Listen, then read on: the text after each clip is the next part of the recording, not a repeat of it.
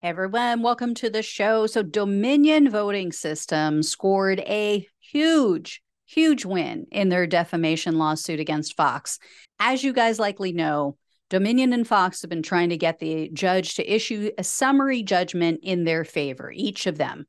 That would mean that the judge, after looking at all of the evidence, believes that there's no reason to go to trial right? So each each side has been arguing that the facts are so strong in their favor that the judge should just rule against going to trial um, should rule against the other side not even bother with the trial just give them the win. Well dominion has just scored a pretty big summary judgment on every one except for one final issue. It's the most important issue, but they scored wins in every other way. So here's what went down the judge ruled definitively that Fox failed to provide evidence to prove that Dominion voting systems rigged the 2020 election.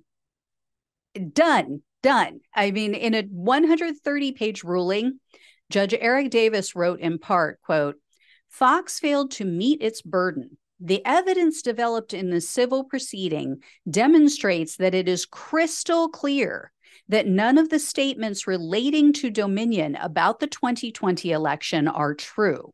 Therefore, the court will grant summary judgment in favor of Dominion on the element of falsity. And the judge capitalized and bolded the word crystal when he wrote crystal clear. The judge also ruled in favor of Dominion regarding the fact that Fox did, in fact, publish false statements against the company. Um, Dominion was also handed a win in regard to defamation per se, which means that under New York state law, statements made on Fox cause Dominion to be exposed to, quote, public contempt, hatred, ridicule, aversion, or disgrace and those statements injured Dominion, quote, in her or his trade, business, or profession. In addition to all of that, the judge ruled against Fox in their arguments of neutral reporting and fair reporting privilege because Fox had claimed, oh, we have a duty and a right to report on anything that's newsworthy and anything that's of public importance. So the judge was like, no, no, you don't. So, to sum this all up, Dominion won on all arguments, with the exception of actual malice. Fox has won on nothing. They've won not a single issue. Um, so this means that the only defense that Fox can lay out in court now is actual malice. And the judge maintains that he can't determine whether or not Fox acted with actual malice. So the jury is going to need to review all of the evidence and then they will make the determination. And actual malice is what's necessary to prove that Fox willfully defamed Dominion. Dominion will have to, in court, prove that Fox knew that what they were telling the audience was a lie, but they did it anyway. It's already been determined that they lied. It just needs to be ter- determined, you know, what was their state of mind. So if they can prove that one final charge in the trial coming up this month, Dominion will win on every single allegation. And then the jury just needs to decide how much to award in actual damages, punitive damages. Because remember, the 1.6 that they're asking for, that's actual damages. That's what they're saying they've been damaged in their business, that they're going to lose $1.6 billion in revenue. But the, the jury can award them punitive damages, which is basically like slapping Fox on the wrist or slapping him in the face, more likely, and saying, This is your punishment. Don't do this again. Um, so this is monumental because it tells the jury that Fox is guilty of most of what they're accused of doing.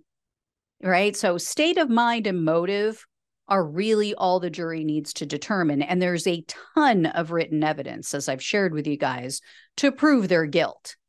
I will be shocked if the jury doesn't rule in Dominion's favor. Because, I mean, it's in black and white. You've got people out there who are saying this is false. I mean, Fox's own brain desk or brain department, whatever the hell they call it, warned them that these allegations against Dominion were false in their estimation.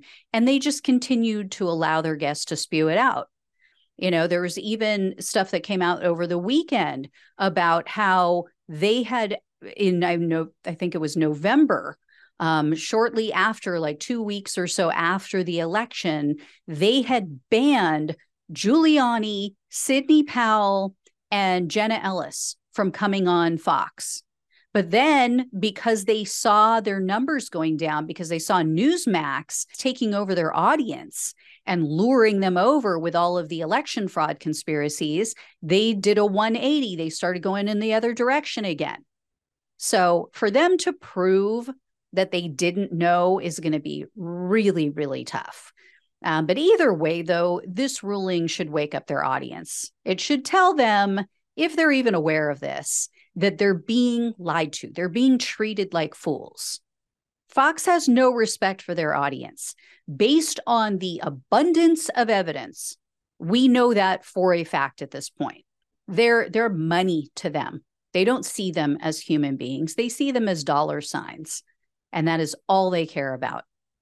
To damn with the truth, to hell with the country, to hell with democracy, to hell with police officers being beaten and tasered and sprayed with chemicals. They don't care. They don't care. It's all, as they said, it's all about the green. So, anyway, guys, when I hear more, I will let you know. I will absolutely be covering the trial as it happens. Thank you so much for watching and listening. Please like, share, and subscribe. Please donate if you can. It all truly helps to keep the show going. It means so much to me. Take care, and I'll talk with you soon.